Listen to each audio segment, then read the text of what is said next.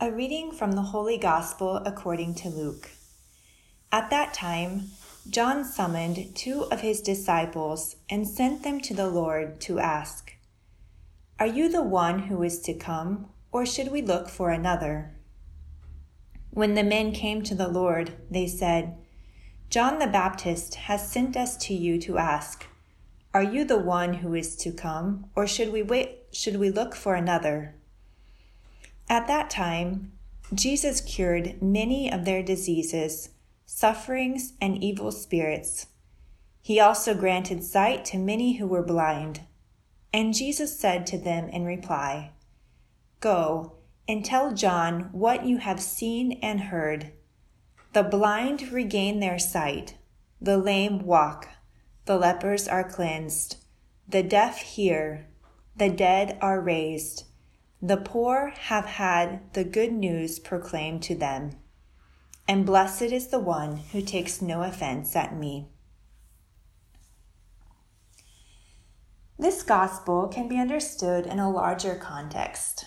The whole story of John the Baptist and the Old Testament prophets who waited for God's coming.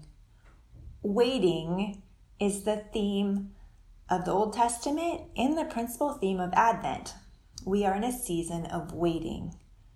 Waiting on the Lord who listens and takes care of his people.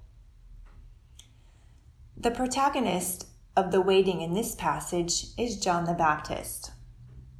He preached, baptized, called the people to conversion. He indicated Jesus as the Lamb of God, the Messiah, and not himself. When his followers thought he might be the disciple, the Messiah, he said, "No, it's not me. It's Jesus." And many of his disciples left him to follow Jesus, like John and Andrew, who became two of the 12. Like Luke says earlier in his gospel, John the Baptist evangelized and prepared the way for Jesus. He had an incredible life, an incredible mission, and did so much for the Lord. And yet, in today's passage, we glimpse another side of the Baptist, a very human side that I think we can easily relate to. John begins to doubt. He's imprisoned by Herod for having preached the uncomfortable truth. He's most likely cold, tired, hungry, desolate, and close to his death. And in this human fragility, he begins to think and ask himself if he hasn't just made a huge mistake. Maybe I messed it all up. Maybe I understood wrong. I misunderstood God's will. Driven by this doubt, John decides to send two of his disciples to Jesus to communicate to him his pressing question. John's question is short and direct Are you the one who is to come, or should we look for another? This question is of capital importance, and Luke emphasizes it by writing it twice. After everything John did to help Jesus' mission, now he needs confirmation. He needs to know if he was following God's will or if he had gotten it all wrong. We too can have this kind of doubt. Did I get it all wrong? Did I mess it all up? Everything that I've done for my family, the sacrifices I've made, the effort and the fatigue, and now my son acts like this, and now he has this problem with drugs or alcohol, or my daughter treats me in this way. Where did I go wrong?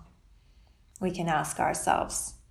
Or my marriage, that at the beginning seemed so right and happy, and now all we do is argue and fight. Did I misunderstand you, God? Where are you? Even when we're in the dark, and desolation creeps in to the point to make us doubt everything. Let's try to follow the example of John the Baptist. He doesn't remain alone with his doubt. To live our doubts by ourselves could very easily lead to being consumed by them, eaten up from the inside.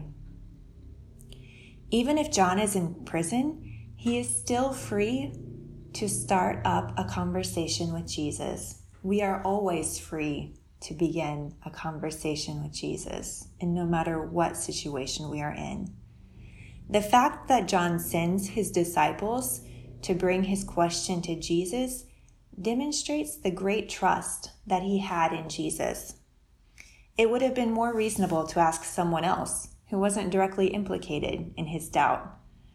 Perhaps a scholar of the law, a trusted friend, or even Jesus' disciples who knew him. No.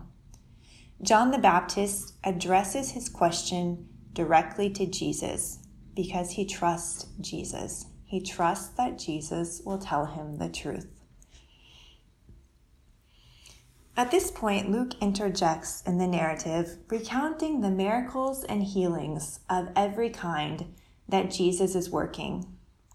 These are the works that the prophets had foretold as signs for the coming of the Messiah. Jesus tells John's disciples, Go and tell John what you have heard. The blind regain their sight, the lame walk, lepers are cleansed, the deaf hear, the dead are raised, the poor have the good news proclaimed to them. Jesus doesn't look down upon John, who presents to him his doubt. He doesn't reprimand him, saying, You should know better, you who are given the grace to recognize me from your mother's womb. No, Jesus doesn't reprimand John. Jesus is incredibly kind and understanding of John's humanity. Jesus responds to us with the same tenderness, saying, Look, and listen to what I am doing. Open your eyes to recognize the miracles in your life, the healings that I am operating, operating in you, those good things around you that are humanly unexplainable.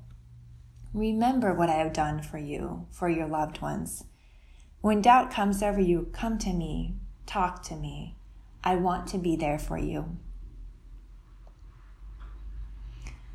For a concrete resolution for today, I would encourage you to recognize a miracle or healing in your life and thank God for this confirmation of His presence and care for you.